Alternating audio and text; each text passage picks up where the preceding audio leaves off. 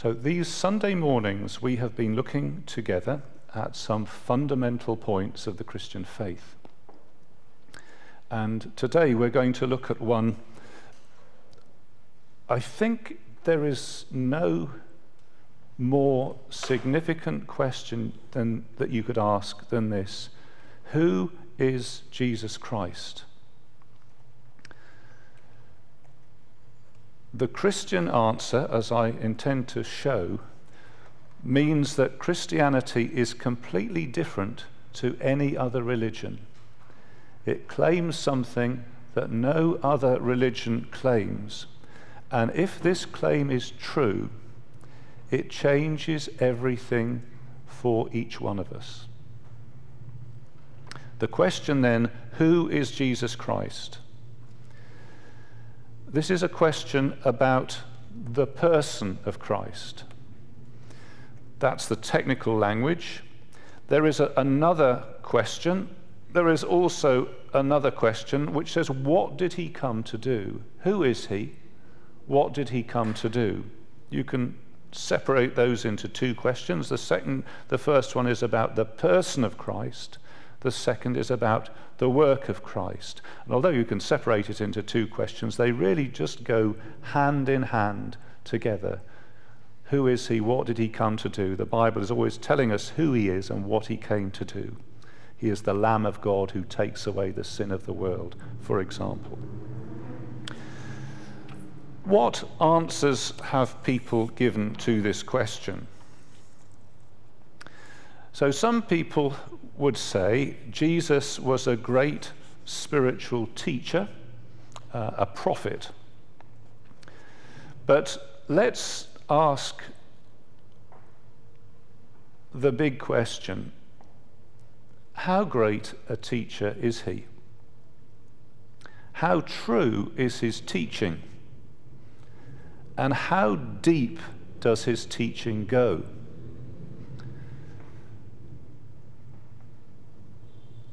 Does it go to the depths of God Himself?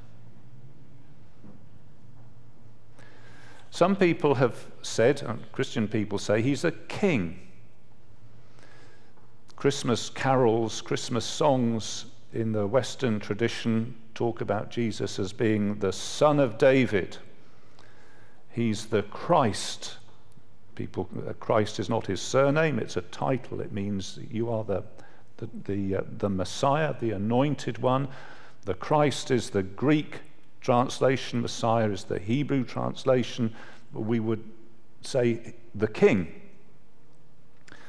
But what authority does this king have? How much authority does this king have? What jurisdiction does he have?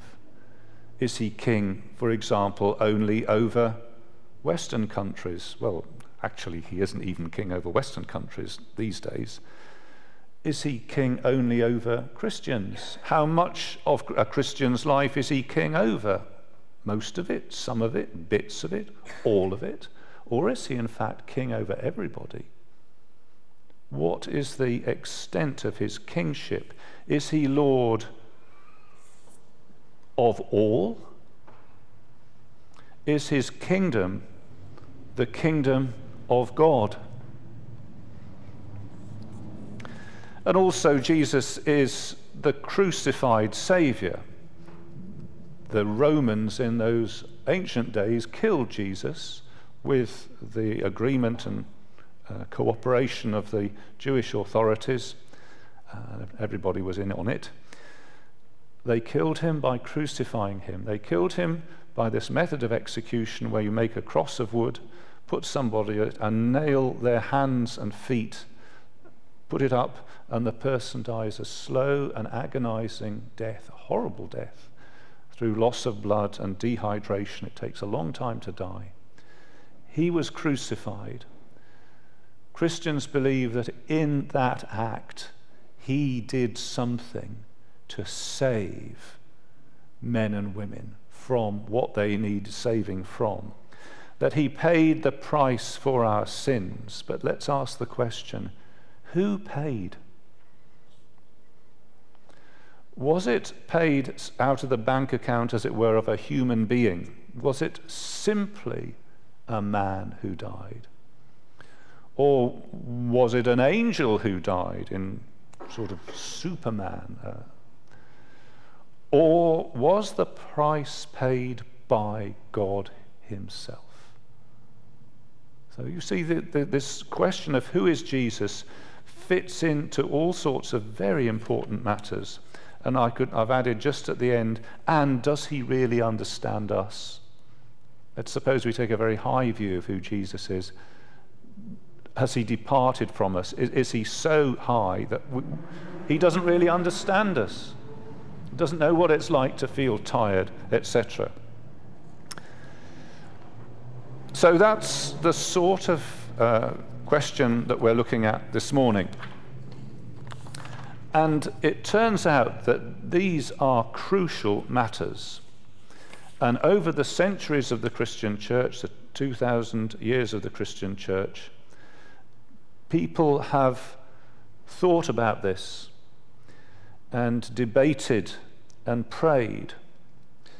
And you can boil it down to these three questions like this. Number one, is Jesus truly God? That is to say, let's put it simply, that he's the creator and not created. Which side of that line is he, created or creator? And then, is he truly human? So that the distinction between us and him is simply that we're sinners and he's not. He's like us, but without sin. And then we could ask the third question is he truly one, or do we end up thinking about some split, uh, split creature that is, is, is sort of neither one thing nor the other? Is he truly one? And the more you think about it, the more profound these questions are. And I'm going to say that the answers I'm going to give you this morning are number one, yes, he is the creator not created.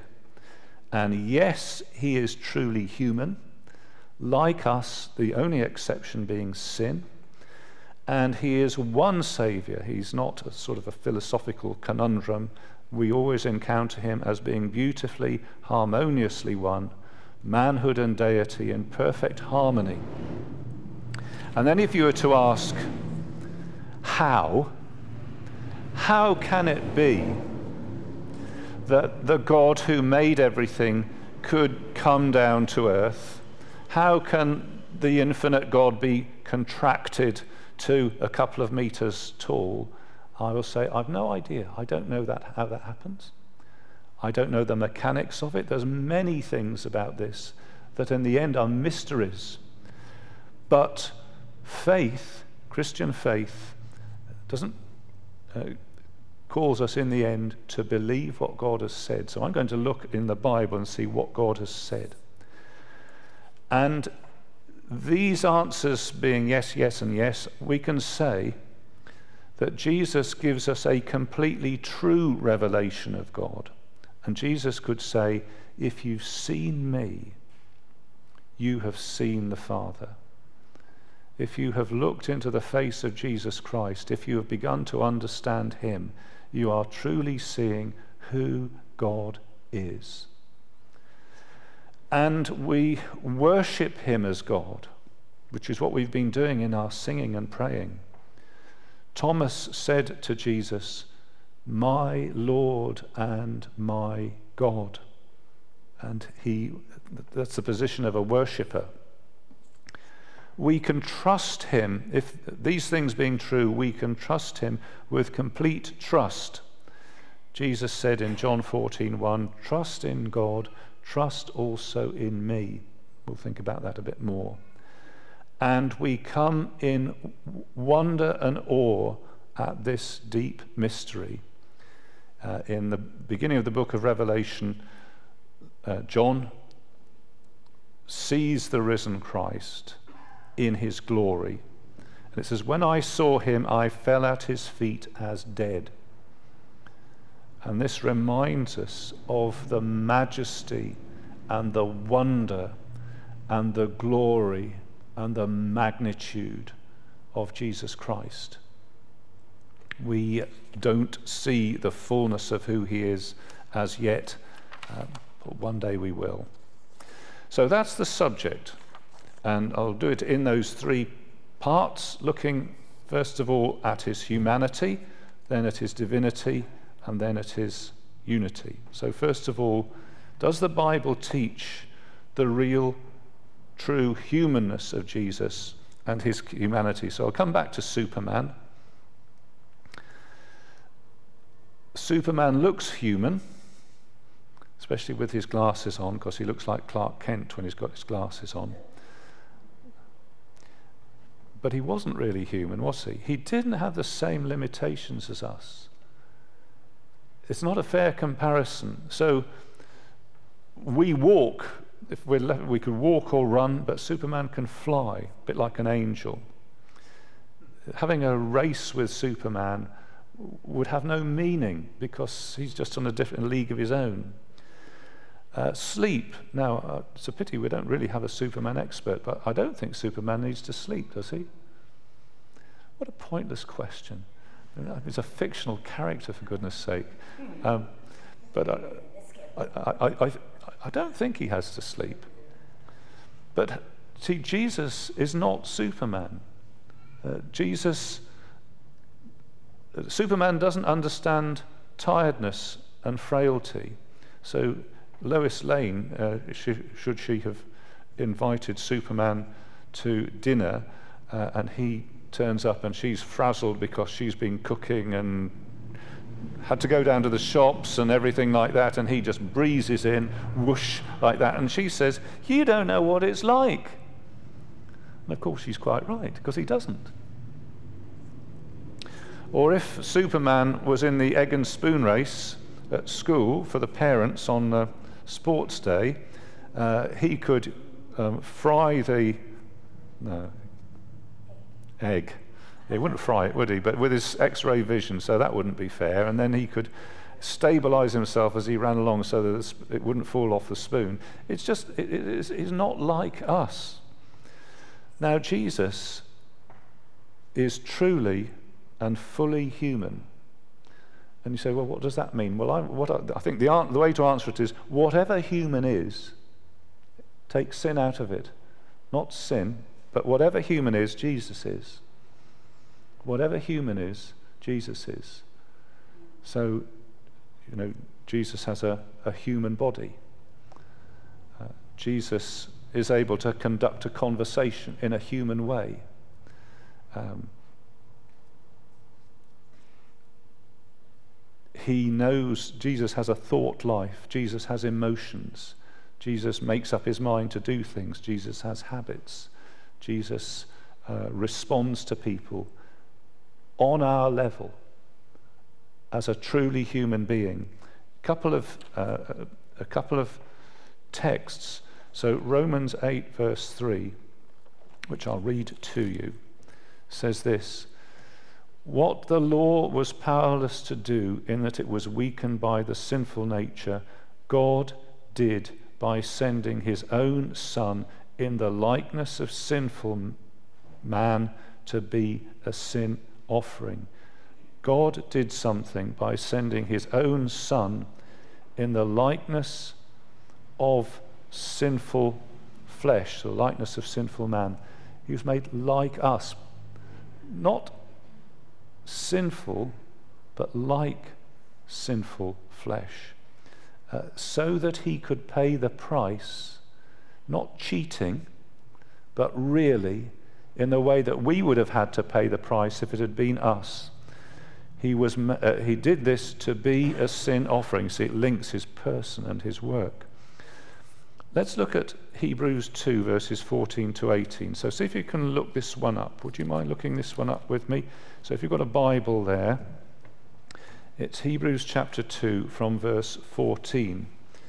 So when somebody's found a page number, could they shout that out for us? 1202. 1202.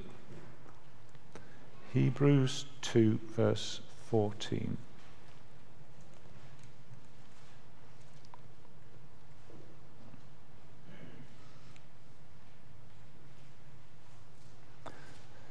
Uh, this is the New Testament book called Hebrews. It's written to people who become Christians from a Jewish background. And the particular thing he's on about is Jesus a good enough Saviour? Does he, or, or would it be better to go back to uh, being a Jew? And he talks about us, the children. Hebrews 2, verse 14 the children have flesh and blood.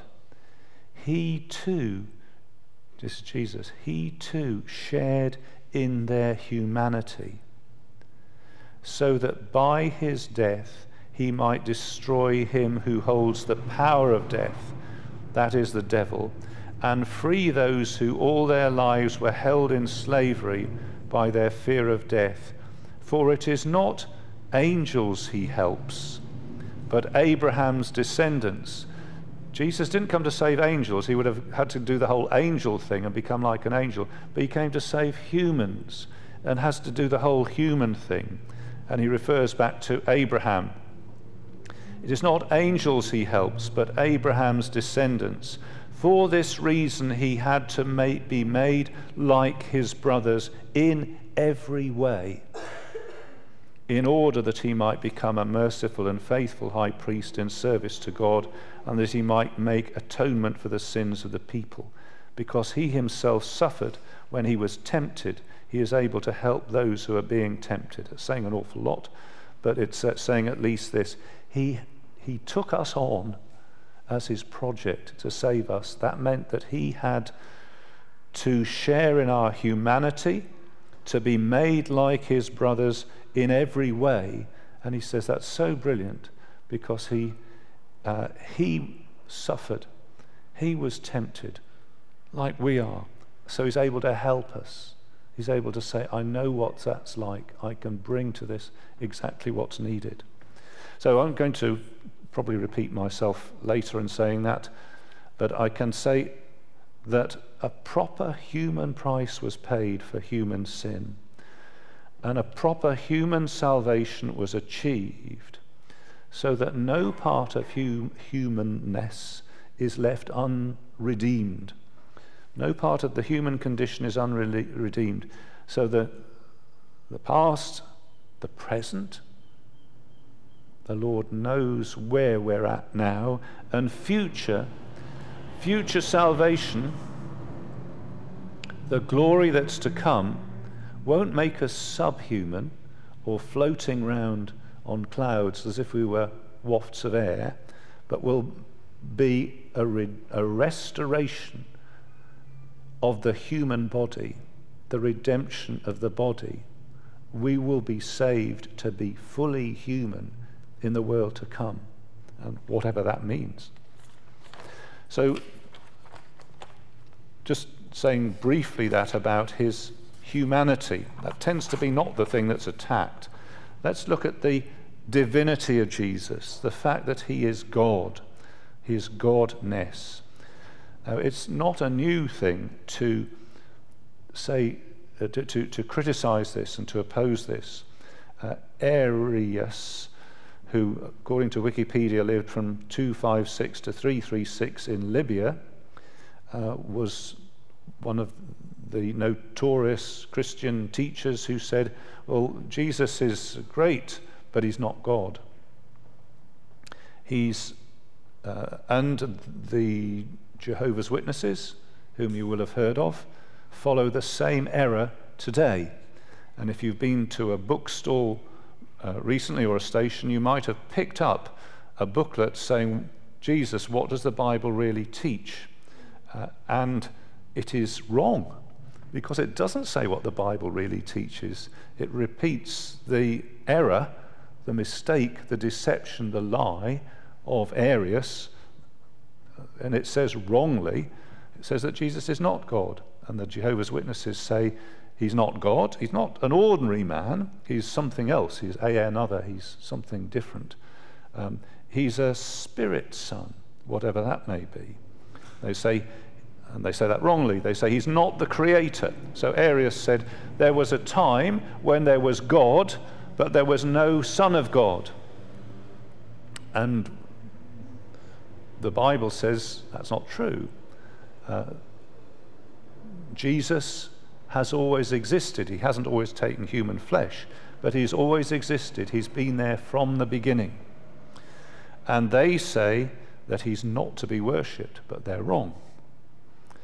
Islam, too, uh, speaks about Jesus, calling Isa, and they say that he was a prophet, but he was not God, and that he was superseded by Muhammad, which seems to me to be self contradictory because if he's a prophet, then what he says is true, and if he says he's God, then he's a prophet and he's God. But that's a debate uh, that we might have at another point.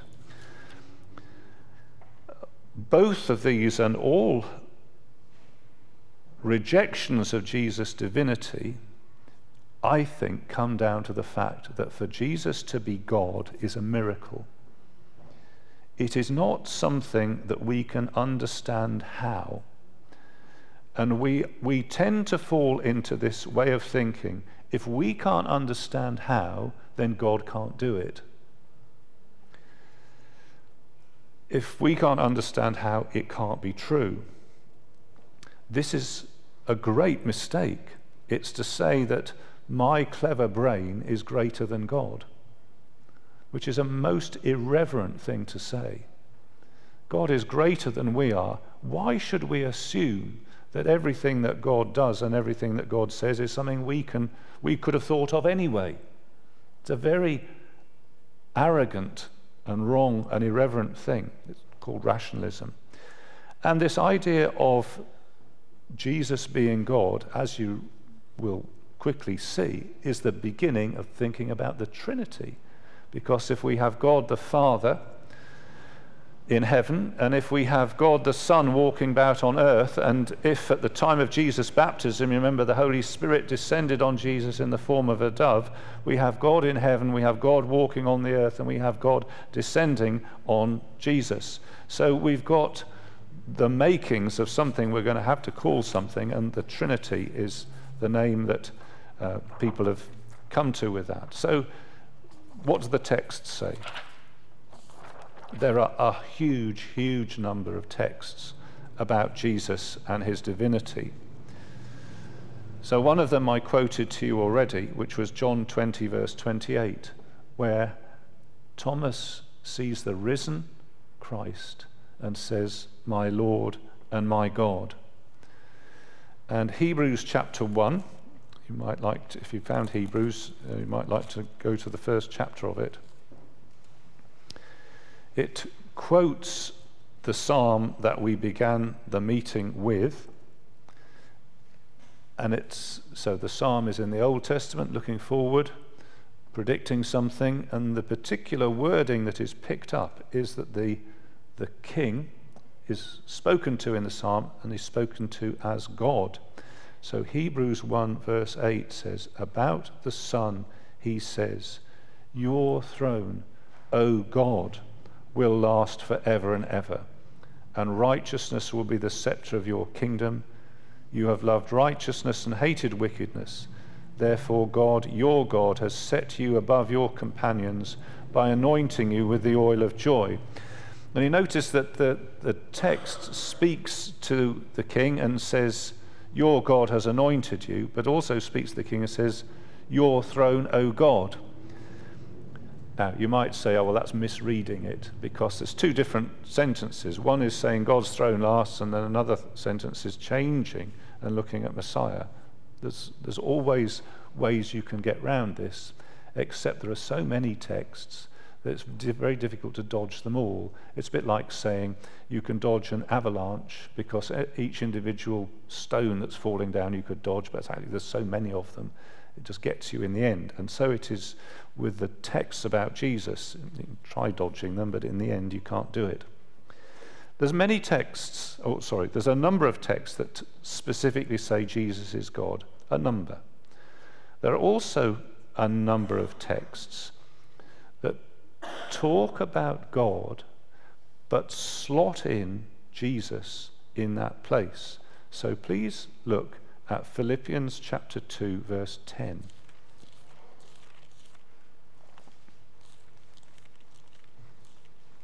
And it's perhaps difficult to give you the impact of this just in a few minutes this morning, but at least we'll have a try. Philippians 2, verse 10, which is what Zach read. Page number, please. 117 something. 9. Okay, so please look at what this text says. So, verse 10 says, uh, God gave him the name that is above every name, that at the name of Jesus every knee should bow in heaven and on earth and every tongue confess that Jesus Christ is Lord to the glory of God the Father. So you see that text. Now, it mentions two parts of the body. What two parts of the body does it mention? This is a real question. I'm asking a real question. The knee is one part. And what's of the body? The tongue. Something happened there. The knee and the. T- I'm just going to get my phone out. This is the battery, isn't it? Just bear with us a second. Okay, is that, is that mic working there?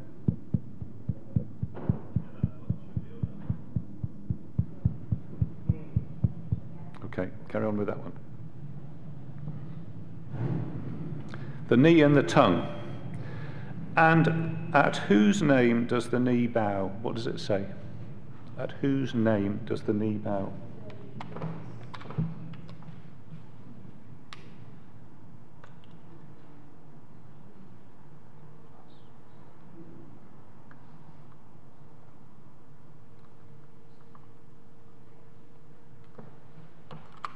Did you decide? At whose name does the, the knee bow?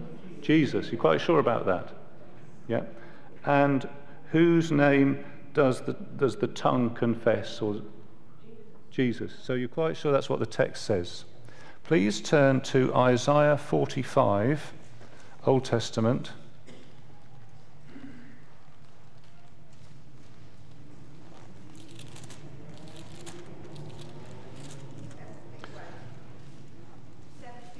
Seven 731, page 731. So we're Old Testament, 731.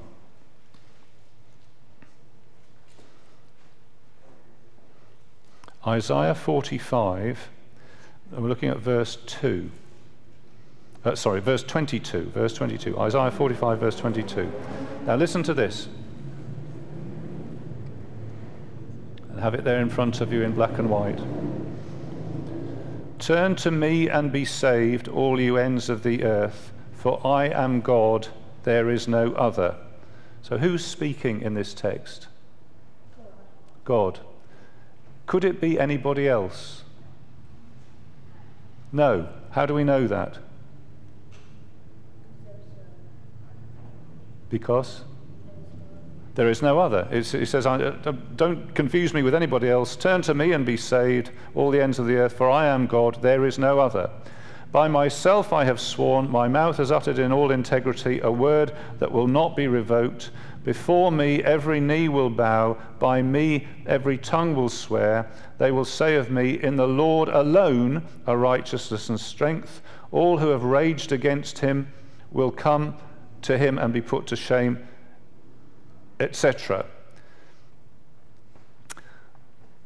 Who is speaking? Is he including other people in this? Is he, is he saying, and this is also true of, of, of many other people as well? No, because he said, There is no other. And in verse 24, he says, In the Lord alone are righteousness and strength. So the, the, the whole text is saying, This is me. I don't I don't share this with other people. It's not that you have got many choices. I alone, uh, uh, this is true of. So it's about the Lord, about God, and only Him. Yes? That's what the text says. Do you, note, do you notice two parts of the body in the text? What part? Give us one, one part of the body. The knee. Before me, every knee will bow. Is there another part of the body? Tongue every tongue will confess or swear. he's, it's, it's that's what he's quoting in Philippians, isn't it? In Isaiah, it says, This is about the Lord God. It's only about the Lord God. It doesn't apply to anybody else apart from the Lord God. It's me alone. And then Paul, when he writes Philippians, says, I can take that text and say, This applies to Jesus. Do you see? Do you agree that that's what the texts are saying? The Philippians says it's to do with Jesus. The Old, the Old Testament says it's only to do with the Lord God, and both are true. Uh, and there's a, there's a number of texts like that. It shows us the godness of Jesus. And just, I'm just doing this very quickly. There are texts that effortlessly attribute to Jesus what belongs to God alone. Uh, only God judges, Jesus is the judge. Only God gives life, Jesus gives life. Only God is to be worshipped, no one else, and we're to worship Jesus. So if you'd please turn to the book of Revelation at the end of the Bible, so you could even go to the very end and work your way forward. And I want to look at Revelation chapter 4 and then Revelation chapter 5. And please don't be put off by the confusing nature. It's all to, there's a lot to do with visions and things. But let's see in Revelation chapter 4, verse 11, it says, uh, Revelation chapter 4, verse 11. Let's read it out together. If you've got it there, Revelation 4:11. We'll read it out. You are worthy, our Lord and God to receive glory and honor and power, for you created all things, and by your will they were created and have their being. Who is this addressed to? Who is, who is he speaking to? Well, it says Lord and God. Yeah? And why is this person being honored? Because he's the creator. You're the creator.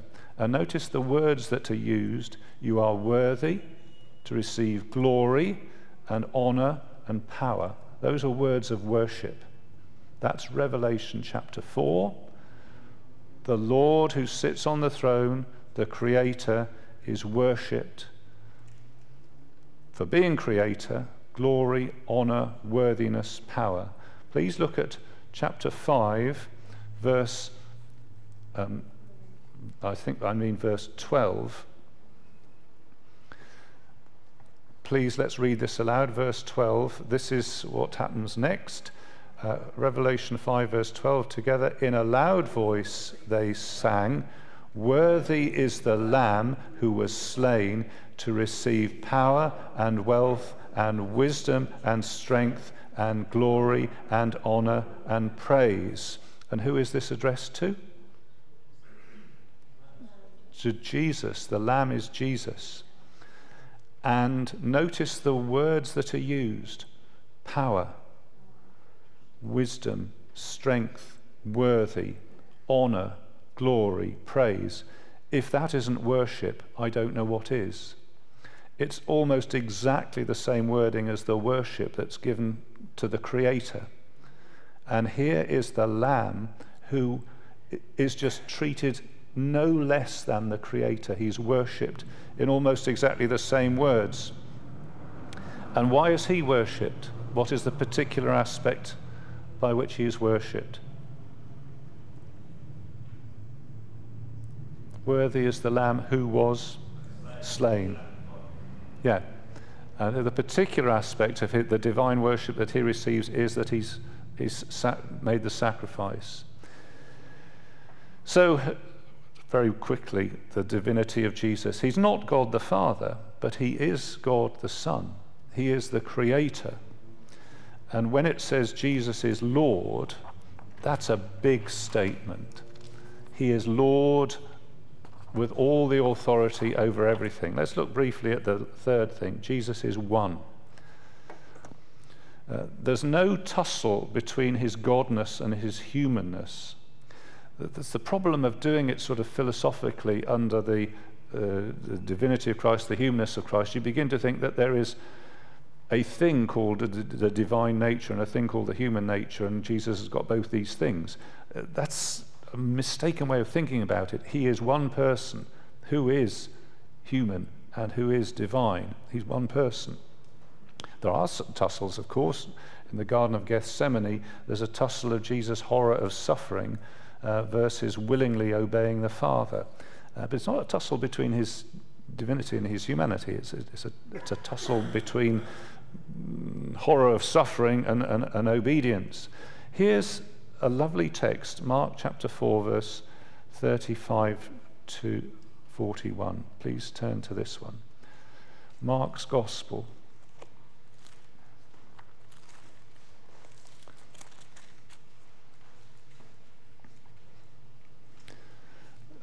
The page number for us? 1006. Look at this. See if it doesn't make you gasp. That day, when evening came, he told his disciples, Let's go over to the other side. Leaving the crowd behind, they took him along, just as he was, in the boat. There were also other boats with him. A furious squall came up, and the waves broke over the boat so that it was nearly swamped. Jesus was in the stern, sleeping on a cushion. The disciples woke him and said to him, Teacher, don't you care if we drown? He got up, stood up in the boat, rebuked the wind, and said to the waves, Quiet, be still. And the wind died down, and it was completely calm. And he said to his disciples, Why are you so afraid? Do you still have no faith? And then they were terrified. And they asked each other, Who is this? Even the wind and waves obey him. What a fantastic uh, incident that is. I'll just pick out this. Here's a human being, here's a man. He's so tired that he can go to sleep even when the waves are squashing and wind is blowing. He's tired, isn't he? He's a real human being. And then when he wakes up, he, eh, he can speak to the wind and the waves. Peace, quieten down. And they do it. Only God can do that. Beautiful pictures, no sense of any tussle about it. Just Jesus, isn't it? It's just the way he does things, just who he is. No wonder the, uh, the disciples say, you know, they're more afraid of what he's just done than they were of drowning. What sort of person is this? What manner of man is this? Who is this? Even the wind and waves obey him. Let's draw our thoughts to a conclusion. This shows us at least the trustworthiness of Jesus you trust somebody according to how good they are at something and how much they know about it. You might trust them to uh, do a certain thing, but you might not trust them so. You might trust them to drive your car, but not trust them to drive a bus, uh, something like that. But here is Jesus, whose reliability is the deepest reliability possible because it's the reliability that goes back into the Godhead itself.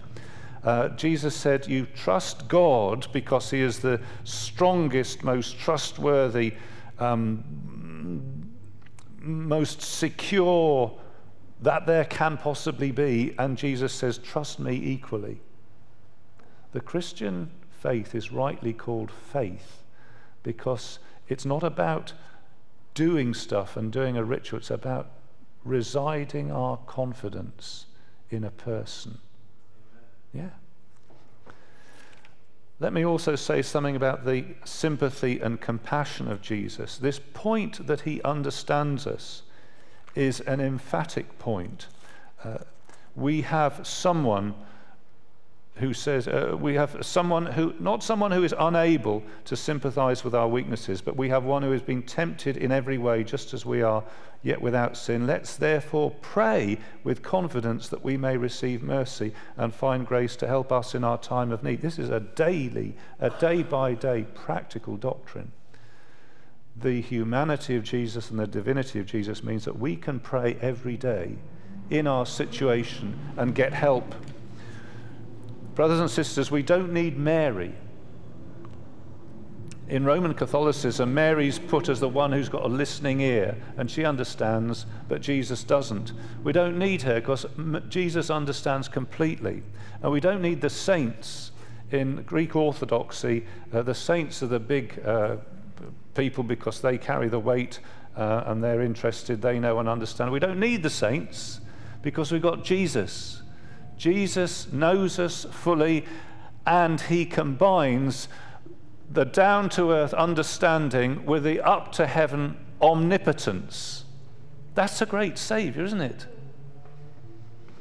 We can pray to Him and receive on Him, and we can, we can engage in that amazing miracle on a day by day basis by prayer. Thirdly, the price was paid by God. Don't know whether you follow all the sort of economics and finance of the Eurozone and banks of last resort and this whole thing about uh, the, uh, the, the, keeping the pound sterling in Scotland. If you have a problem, uh, which bank do you go to in the end? Who, who in the end covers the debt? Who, who can afford it? Who can pay?